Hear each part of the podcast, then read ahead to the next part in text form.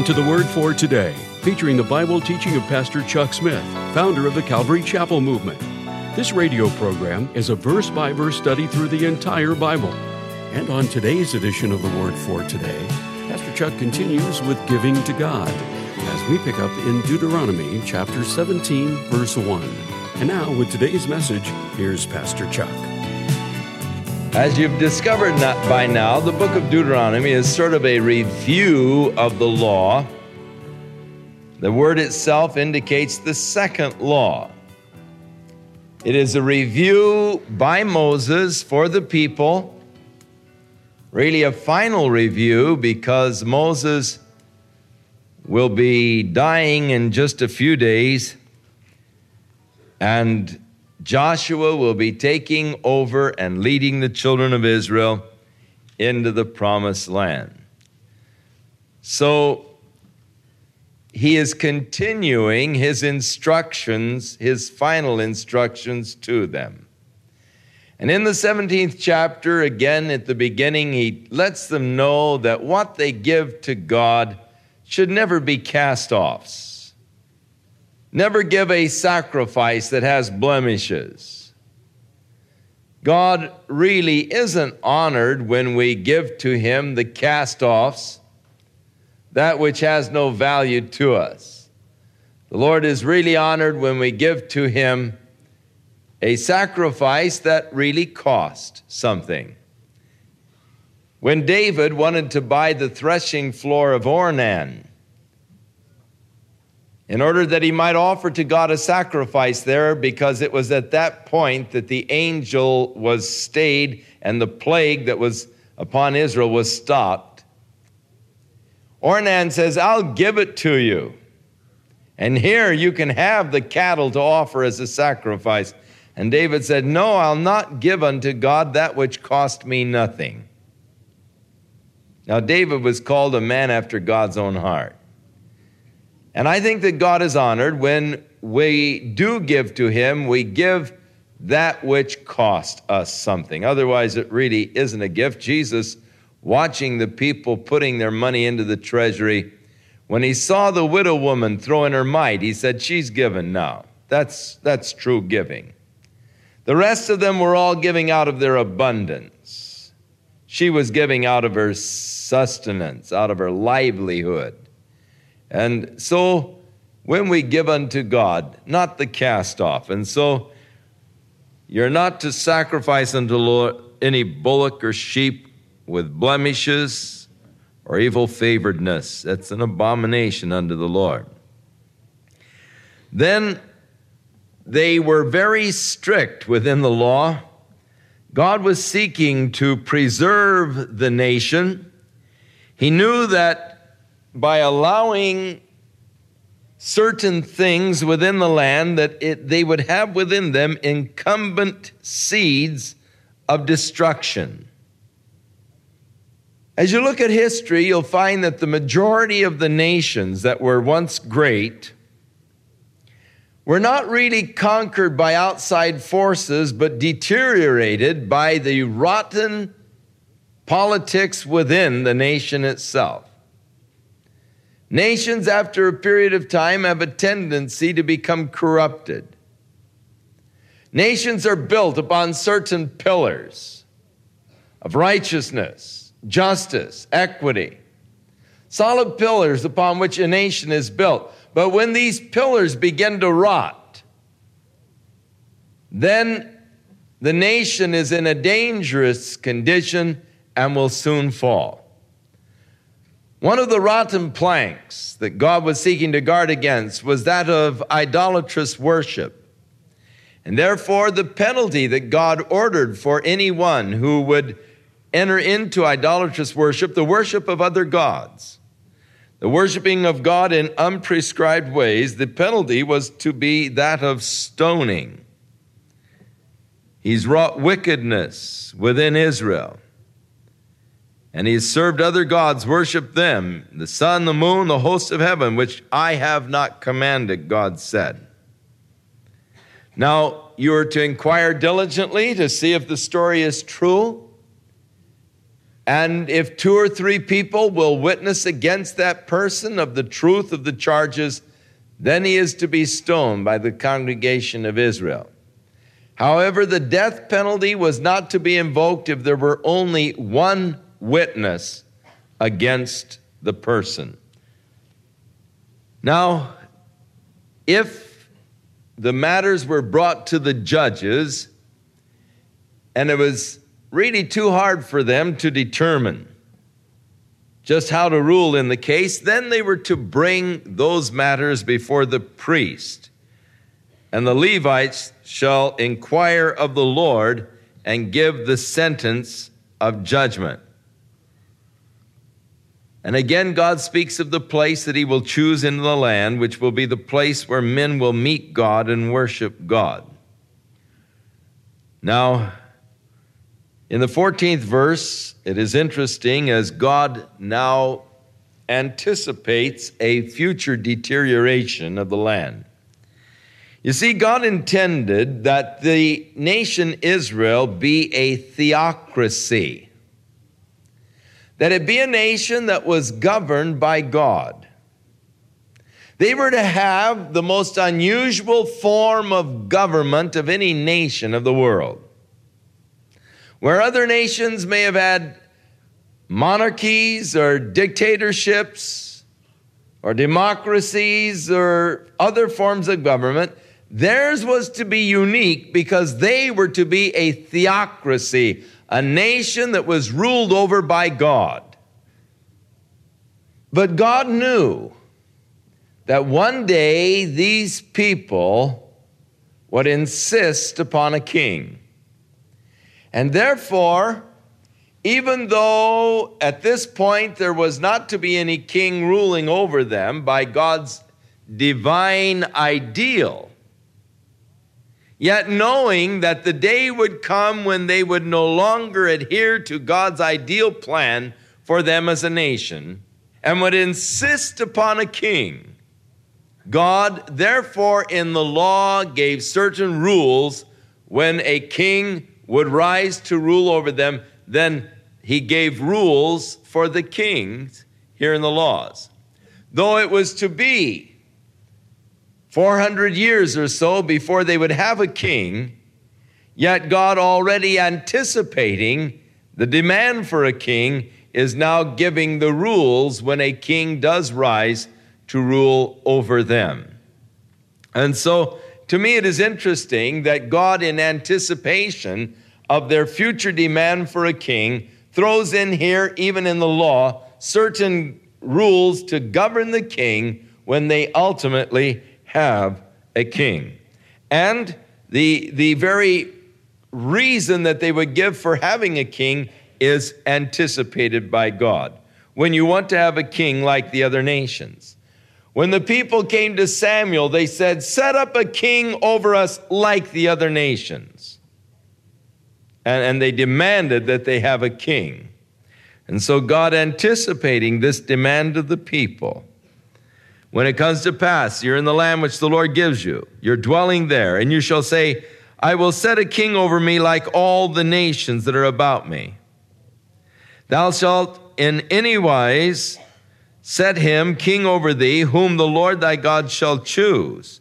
One from among your brothers shalt thou set king over thee. Thou mayest not set a stranger over you, which is not your brother. Now, here are the rules for the king. First of all, he's not to multiply horses to himself or to go down to Egypt in order to trade for horses. The second was that he was not to multiply wives unto himself. And the reason for this was given lest his wives turn his heart away from God. Now it is interesting, when Solomon became king, he failed on all three counts. First of all, Solomon began to multiply horses unto himself. And the stables of Solomon are, are still to be found throughout Israel. Not only did he multiply horses, but he went down to Egypt in order to do horse trading. The second disobedience. And finally, he multiplied wives unto himself. Now, it is interesting that God said, You're not to multiply wives, lest they turn your heart away from me. And Solomon's wives turned his heart away from the Lord and brought the failure to Solomon.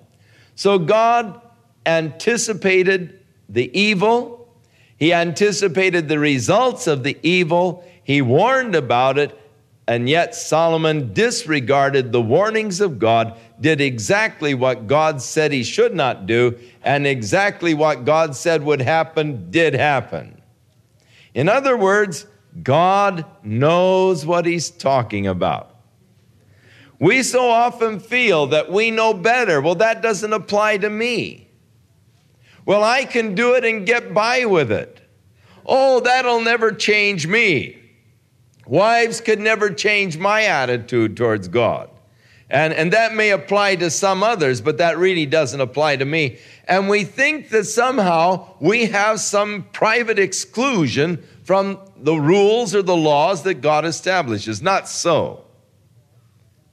God has set the rules, He has set the punishment or the things that would transpire if the rules are violated. You think you can get by with it, you can't you can be sure that even as God has stated, so shall it be. And you can be sure that God doesn't warn you about anything needlessly. Whatever God warned you about is the thing that you're in danger of violating or doing. So God was warning concerning the king. Solomon disregarded the warning, and even as God declared, so did it take place in Solomon's life. Now, the king actually was to make his own copy of the law, and he was to read it daily. Now, how marvelous that would be if you had a president who would have to write his own copy of the Word of God. Because in writing it, you're really into it all the time, and then have to read it daily. When Moses turned the charge over to Joshua. He gave to him the law, and he says, Now thou shalt diligently consider the law, thou shalt meditate in it, and thus shalt thou make thy way prosperous, and thus shalt thou have good success. David spoke of his own delight in the law of the Lord, which he meditated in day and night. He was a man after God's own heart because of the respect that he gave to God's word as a king. David was the kind of king that God wanted. God wanted a shepherd king. God always wants shepherds to rule. He wants all of the rulers to have the hearts of a shepherd. And David had the heart of the shepherd for God's people, nurturing them, caring for them, loving them, concerned with their needs. And so, the requirement that the king write his own copy of the scriptures and read it.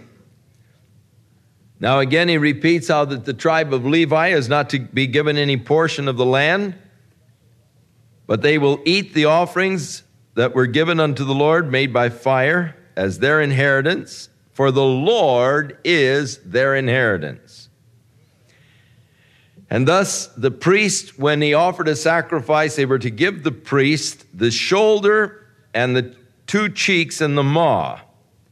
Also, they were to give to the priest the first fruit of their corn and of their wine and of their oil, and the first of the fleece of thy sheep shalt thou give to him. Now, God required really a tenth. He considered that as his. And the tenth was always to be the first tenth, was to go unto God. Now, when you would bring an offering that the priest would sacrifice the offering for you, the priest always got the shoulder and the cheeks and the maw. That was his, that was his sort of fee, or not really a fee, but that was just his, his allotted share from the sacrifice. Now, later on in their history when Eli was the priest. He had some greedy sons, and the people would come to offer sacrifices, and hey, these greedy sons, they would put their hooks in and grab the tenderloins, the sirloins, and the, and the finest of the steaks and everything else. And, and if the people would go to object, you know, then they'd order them out of the place. So that they actually, by their greed, caused people to begin to resent sacrificing unto God. And Eli would not actually correct his sons, and thus God dealt very harshly with Eli and his sons because of their greediness in the ministry, caused people really to resent God, seeking the best for themselves, looking out for themselves, and more concerned with their own wants and, and selves than they were really the people. And thus God dealt very severely with Eli and his sons. But the, there was a portion that was to be given to the priest. And uh, then the first fruits uh, of their uh, fields, the first fruits of their grapes and so forth, were to be given unto the priest. For the Lord thy God hath chosen men out of the tribes to minister in the name of the Lord and thus they shall have like portions to eat. Now, again, God forbids that the people follow after the abominations and the practices of those people that were already living in the land that they were to drive out. The practices were using divination or an observer of times. The observer of times is, is actually the practice of astrology, the use of horoscopes, or an enchanter or a witch, or a charmer, or a consulter with familiar spirits, so spiritism, or a wizard or a necromancer. For all that do these things are an abomination unto the Lord. And it's because of these abominations that God is driving the people out of the land. Thou shalt be perfect with the Lord thy God. The word perfect there is thou shalt be completely towards the Lord. You're not to have other gods in your life, so to speak. Your heart is to be completely towards God, not to be divided with, with these other interests and issues, but just a heart that is completely towards God. For the nations which you are going to possess, they hearkened unto these observers of times, to the diviners. But as for thee, the Lord thy God has not allowed thee to do it. Now, here we find a great prophecy concerning the coming of Jesus Christ. The Lord thy God will raise up unto thee a prophet from the midst of thee of your brothers like unto me Unto him shall ye hearken, according to all that you desire of the Lord thy God in Horeb in the day of the assembly, saying, Let me not hear again the voice of the Lord my God, neither let me see this great fire any more, that I die not. And the Lord said unto me, They have well spoken. That which they have spoken, I will raise them up a prophet from among their brethren, like unto thee, and will put my words in his mouth and he shall speak unto them all that I shall command him. And it shall come to pass that whosoever will not hearken unto my words which he shall speak in my name, I will require it of him. Peter, in his message in the third chapter of the book of Acts, declares that this was a prophecy concerning Jesus Christ. Now, the Jews knew the prophecy of Moses, and thus they were looking for their Messiah. They believe that this is a prophecy of the coming Messiah. That God is going to raise up another spokesman to speak God's word to them. I'll raise up another prophet like unto myself, so that when they came to John the Baptist saying, Who art thou? They said, Art thou that prophet? and they were referring to this particular prophecy. Are you that prophet? The prophet that we are to look for, like unto Moses, through whom God will speak his word to the people. John said, I am not. Are you the Messiah? No. Who are you? I'm just the voice of one in, crying in the wilderness Prepare ye the way of the Lord, make straight his paths. Now, the Jews today are still looking for their Messiah and they're anticipating that he is coming very soon. But they told me, we believe that the Messiah will be just like Moses. That's this prophecy they're referring to. That he will not be the Son of God.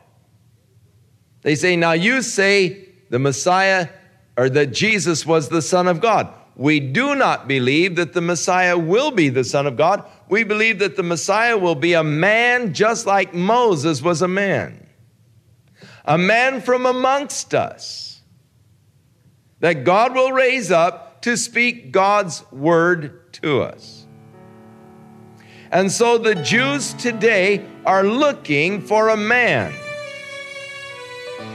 a Jew who will be able to come and to help them to rebuild their temple and to bring them peace.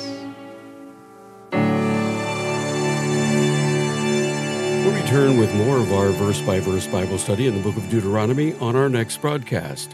As Pastor Chuck continues to teach through the Bible, and we do hope you'll make plans to join us. But right now, if you'd like to order a copy of today's message, Simply order Deuteronomy 17 through 18 when visiting thewordfortoday.org.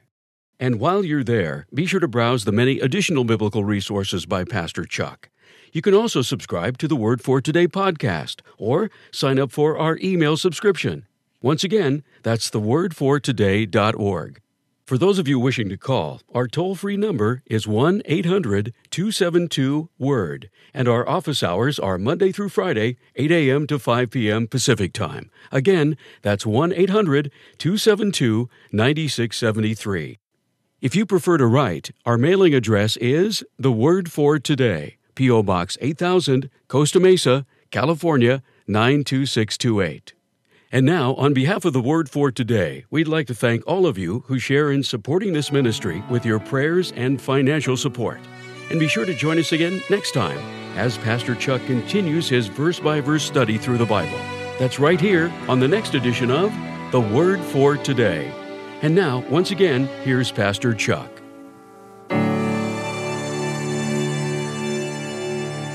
Now may the Lord be with you and keep you in his loving grace. May you be enriched in Christ Jesus in all things. And may your understanding of God's love be increased day by day as you begin to fathom the depths, experience the heights of God's love and grace and mercies towards you.